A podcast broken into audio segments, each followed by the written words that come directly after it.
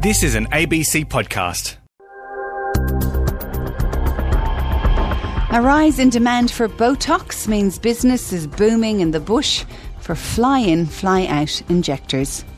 Why can't we have, you know, big city, flashy uh, options open to us? And why can't we have, you know, proper skin rejuvenation access here like they do in other places? And teaching inmates to handle horses so they can retrain and turn their lives around when they're released. I haven't seen my family in a while due to COVID as well and being in jail, but when you're around them, they're very calming. The way you feel kind of projects on them. So if you're angry and are in a bad mood, it can kind of like relay on the horse, and the horse can act the same way. So if you're calm and quiet, the horse will, should react the same way you are. I'm Sinead Mangan, and this is Australia Wide, coming to you from Wadjuk Country. Year 12 students around the country are nearing the end of their long awaited HSC exams. But for one group of students on the New South Wales mid north coast, it's been extra challenging. These students from Kempsey's Macleay Vocational College have had the added pressure of juggling the books with motherhood. Reporter Madeline Cross has more. Nisha and Charlene Dunn's journey to completing their HSC exams has been vastly different from most other teenagers.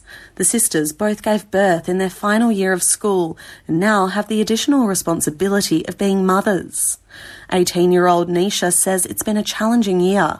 Well, yeah, it's been really like hard, especially with um, baby and all that. He's been sick in hospital a bit, a couple times, and yeah, probably just getting up and like getting ready for school sometimes hard, but it's good because the mums and bubs they come pick us up on our own bus and yeah they just wait for us sometimes to get ready. Kempsey's Macleay Vocational College caters for students who've fallen out of mainstream education. Its Gindaburri program provides a flexible education environment for young mothers and their babies. For people to like help me and support me while I go to school and do some work to finish school, like I didn't know there was going to be like opportunities like this um, that's like the main thing my mum wanted us to do, just finish year 12. She was over the moon when she heard us doing our H- HC. 17 year old Charlene thought the added responsibility of being a mother would be too much to handle. Didn't really know that I was going to finish year 12. I thought I was just going to just make to year 11 and drop out. I didn't know I was going to go all the way, but yeah, it's very exciting. I wasn't as smart until I came to BC then I got a bit better at my English and stuff like that. And yeah, I just didn't thought I was gonna make it to year 12. Feels better that I know that someone in the class that I'm doing it with. So yeah, it feels a bit better. The Gindaburri program was developed in 2015 by Sue Seeger. I started here just over 10 years ago as the General Manager of the Registered Training Organisation, but I'd always had a dream because we'd had a few girls here that had left and you know quite a few pregnant and I'd always felt it wasn't fair that women would you know, leave school, have a baby. It was too hard to go back to school, too hard to go to TAFE childcare. If you can get it, it was expensive. So I came up with the idea of that there should be a creche type facility where mums can come back to schools or TAFEs, someone here qualified in a safe environment to mind their children while the girls go to class. They can come back if they're breastfeeding. They can breastfeed their baby still, trying to encourage all their health. So if we could bring all those services here so they could still go to school and not interrupt. So that's where Nangu Dalaga Mother Child Happy Place, came from. So I wrote the program and here we are today. We provide support and mentoring to our mums. We can talk about our own experiences as a mother, for me, a grandmother, um, trying to help encourage them to not be ashamed, that if they want to go for a job or build a career, they can with confidence. They can go to university if they want to, or they can do a TAFE course if they want to, rather than saying, I'm just a mum. Mm, I don't like it when I hear somebody say, I'm just a mum. No, no, we are never just a mum. I think every community, whether it's an affluent community or not, needs to have programs like this because, you know, when we look at statistics, there are a lot of young mothers out there and that don't finish their education. And I think if we can help strengthen our nation by empowering the women and helping them raise stronger children. In the long term, it's going to be less of a burden on our health system. It's going to be less of a burden on our justice system. It's going to reduce some of those antisocial behaviours that people tend to turn to when they're hurting internally or they don't have any hope. 20 students at the Macleay Vocational College are set to graduate Year 12 this year, and Principal Ryan Martin says three are young mothers. It's allowing our young mums in community to continue on with their education, complete their HSC, do some vet courses, and I suppose upskill themselves so that um, the example that they're setting to their young their young ones is that education is important. Being employed or finding or further training or whatever that is, um, that's the example that they're setting. Mr. Martin says the staff at the school are extremely proud of the young mums. They're some of the most inspiring young women that I've ever met in my life. They are obviously getting up. They've got kids to manage. They've got study to do, and then they're going to sit HSC exam. It can be can be a really challenging place to work, but the outcomes that we have for the kids are incredibly rewarding. Madeline Cross with that story. The shortage of rural GPs has long plagued regional communities across the country. And while there was some measures rolled out in this week's federal budget aimed at fixing the issue, one medical body says it's simply not enough. The healthcare centre in Blackwater has been a pillar in the central Queensland community for more than 50 years. Today, it'll close its doors for good because it could not find a permanent GP. Rockhampton reporter Katrina Bevan has the story. For almost four decades, Glenda Martin has worked at a GP practice in Blackwater. She's watched the centre go from strength to strength, but today the clinic will close its doors for good. It lost its permanent GP in March, and clinic manager, Ms. Martin, says the team has exhausted all options since then, trying to recruit a replacement. It's a really good practice. It takes care of patients and, and you know looks after the mining sectors. So of course it's it's a big shock to the town. You know, we've contacted health workforce at all the ages. The, we registered the business to bring overseas trained doctors, and it's just nobody that wants to come to Blackwater. Blackwater has a population of almost 5,000 people and services a large number of fly in, fly out mining workers. Fellow clinic manager Michelle Window is worried the closure could mean more pressure on the local hospital and the one remaining GP clinic. I'm worried.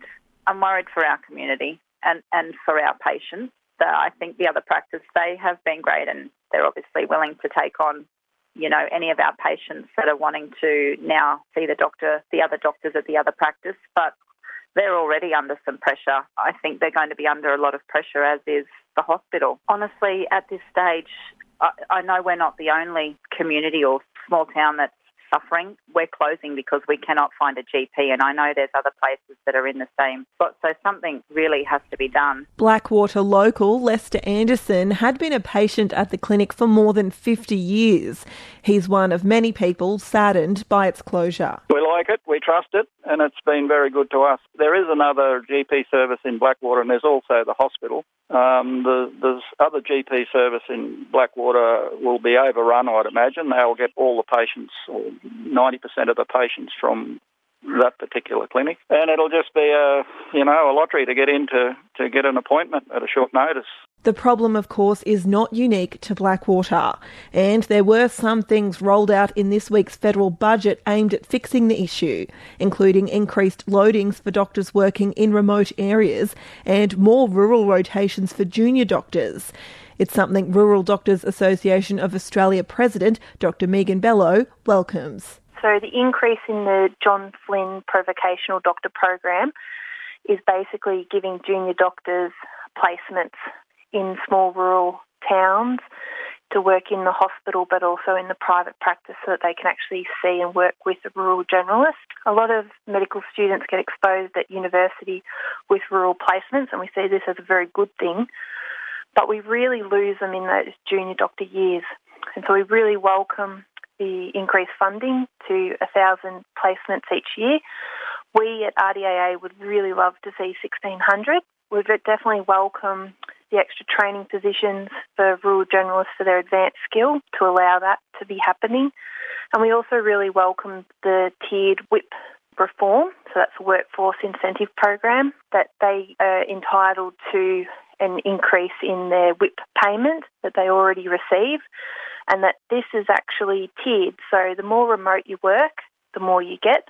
The longer that you have been working in your small rural community, um, the more you get. And if you provide an advanced skill to the hospital, um, then that is also remunerated as well. She's also happy with the budget's $8.4 million over three years from 2023 to 2024 to provide 15 additional hospital based training posts a year for rural generalist doctors and rural GPs. But she says the federal government's decision in July to expand the distribution priority areas classification to outer metropolitan and large regional areas is continuing to hurt rural towns. So we are actually quite concerned about doctors choosing to leave rural remote Australia to work closer to the cities and having a policy that allows them to do that as well. Basically, we need the full pathway to be implemented nationally so that these junior doctors can see, oh, rural generalism actually is its own specialty. It's remunerated on the same par as metropolitan other specialties. Um, you know, this is actually something that I could do. Rural Doctors Association of Australia President Dr. Megan Bello, ending that story from Katrina Bevan. You're listening to ABC Australia Wide. And you're with me, Sinead Mangan. Mount Isa in Queensland is no stranger to fly in, fly out, or FIFO. FIFO miners, FIFO doctors, you'd be hard pressed to find an industry that didn't have FIFO workers. So, what about FIFO Botox? A rise in demand means business for FIFO injectors is booming in the bush. So much so that cosmetic nurses like the Gold Coast Emma Prendergast are making regular trips to outback towns. Emily Dobson has this report. I didn't want to walk away from my nursing qualification or nursing in general because that still is my passion. But when I had our third child, shift work just sometimes isn't necessarily your friend. Emma Prendergast spent 25 years working as a nurse in hospitals before swapping her scrubs for a career in cosmetic injectables. I have been injecting now for the last seven years. Um, I got to a point in my life and my career that I, I knew that I wanted to do something else, but what? And I had a friend in the industry, and I was lucky enough to get in through her a little bit before the peak of the cosmetic injectables craze or, or you know phenomenon or popularity but in the past seven years, things have changed beyond belief when it comes to the world of Botox and filler.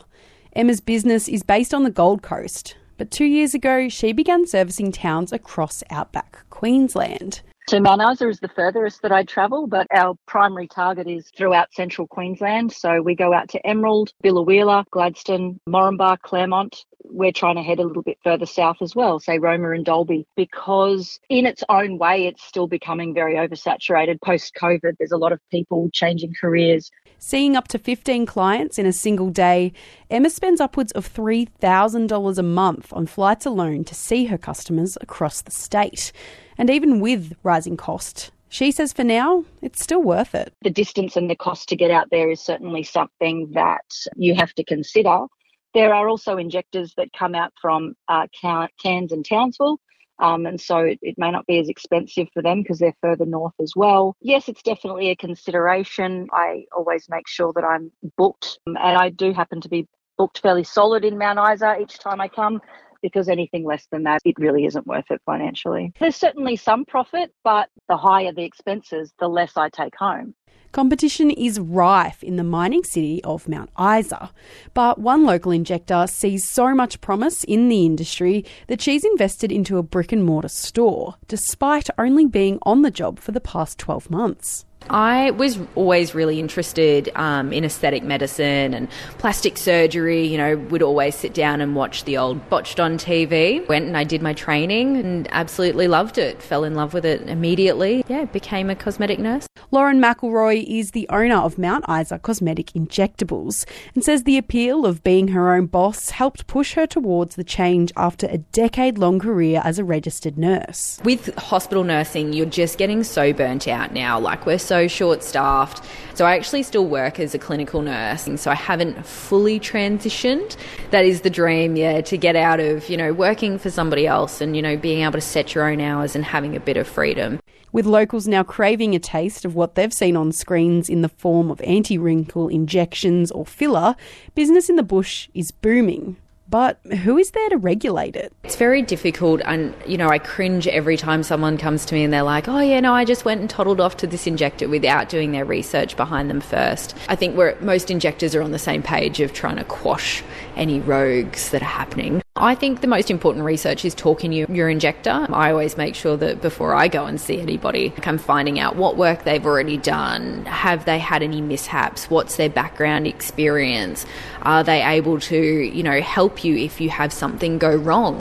While those who have put in the work and gotten all the right qualifications are standing together, it's out of their hands. A spokesperson for the Australian Health Practitioner Regulation Agency, AHPRA, and the Nursing and Midwifery Board of Australia said this. The NMBA regulates nurses in Australia, sets standards for the profession, and manages complaints and concerns.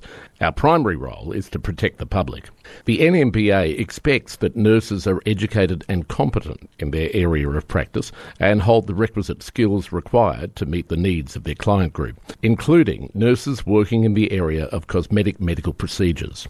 AHPRA and the NMBA do not regulate products, including cosmetic injectables. Concerns about these products should be directed to the Therapeutic Goods Administration, the TGA. All registered health practitioners have a duty of care when providing treatment to their patients. We support patients making safe and informed decisions about their health care. But the advice from qualified and trustworthy cosmetic injectors is simple. Yeah, you've got to be careful who you have injecting things into your face.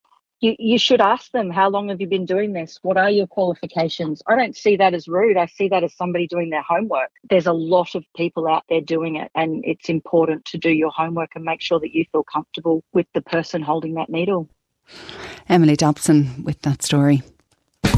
This is ABC Australia Wide. The use of plastic is a part of almost all businesses, from farming, food production to fishing, and many sectors are searching for ways to recycle it. But the collapse of a dedicated recycling facility in Tasmania has left farmers in a pinch. Lachlan Bennett has the story. Environex was the green dream that turned trash into treasure. The plastics recycling company became a poster child for the circular economy as it helped transform old farming, fishing, and mining equipment into new products. But amid the turmoil of the pandemic, the company went bust, and that has left farmers with a plastic problem. Very easy to stuff it into a shipping container or stuff it into a bale and send it to another country to be dealt with. It would be much better to have it dealt with in Tasmania. That's Ian Sauer, president of the Tasmanian Farmers and Graziers Association. Environex became well known for offering to collect and recycle silage wrap. That's the plastic sheeting that protects bales of feed. But Mr. Sauer says now they're gone, silage wrap is starting to build up. The farmers are in a dilemma because there's nowhere to put it. Uh, it's not really environmentally friendly burning it and certainly not environmentally friendly burying it, so most farmers have got a mountain of silage wrap growing. The agriculture industry is also searching for a solution to its plastic problems. Salmon farmers, in particular, are keen to highlight their environmental credentials. They've been struggling with years of negative press about their impact on waterways. But Dan Roden runs an oyster farm in Tasmania's east coast, and for years he was trying to recycle more than 40,000 old plastic baskets. As technology has improved, we've um, you know changed our production systems, and which has meant, and this is throughout industry, which has meant you know that um, a lot of oyster farmers have um, you know redundant production gear, which we are trying to find a solution for. But as the plastic debris piled high in his depot, he realised there was little option but to chip the plastic and send it to landfill.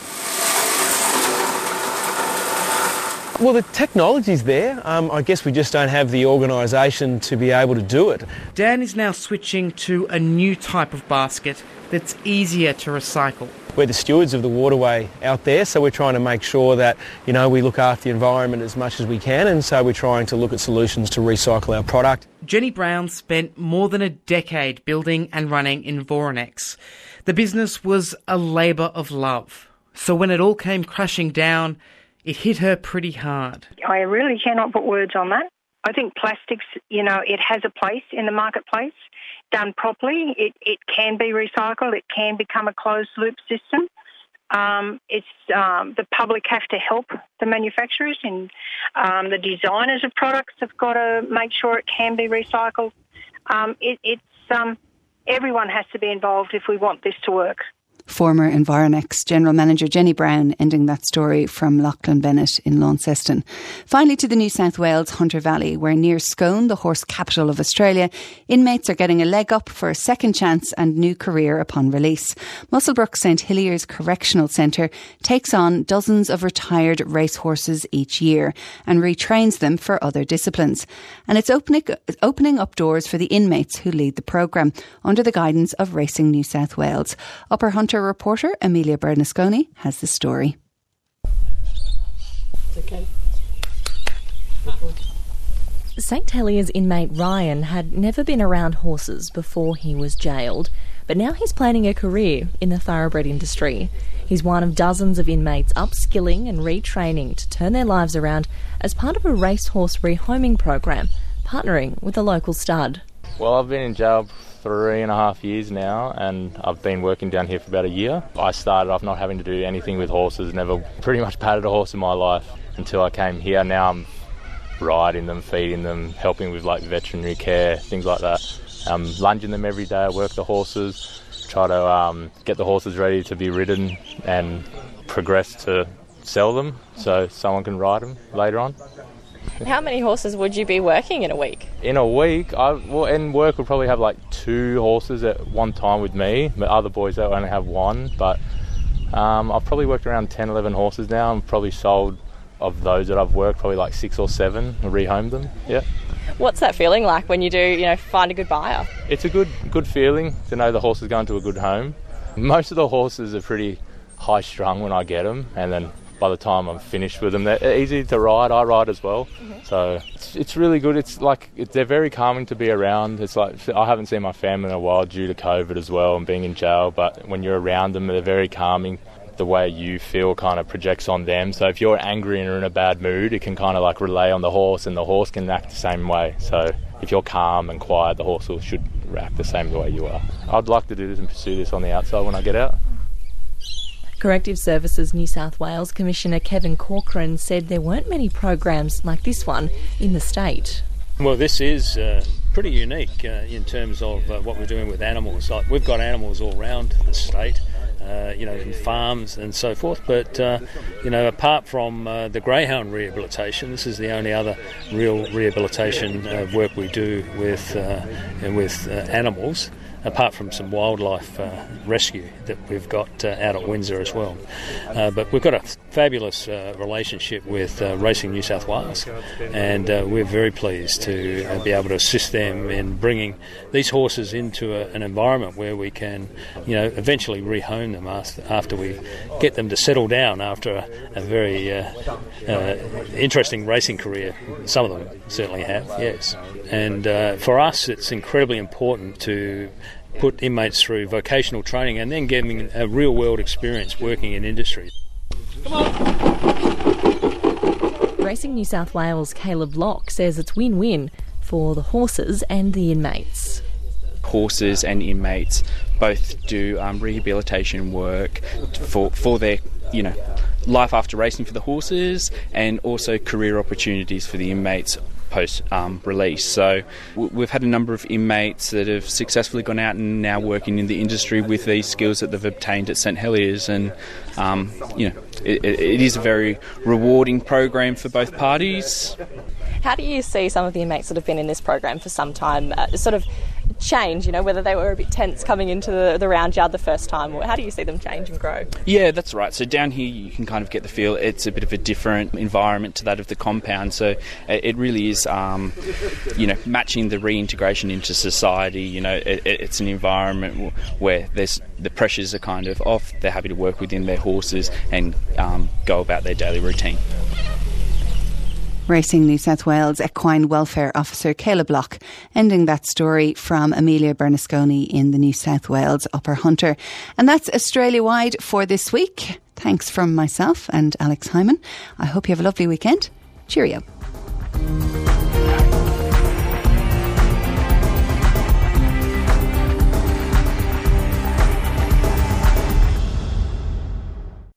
You've been listening to an ABC podcast. Discover more great ABC podcasts, live radio, and exclusives on the ABC Listen app.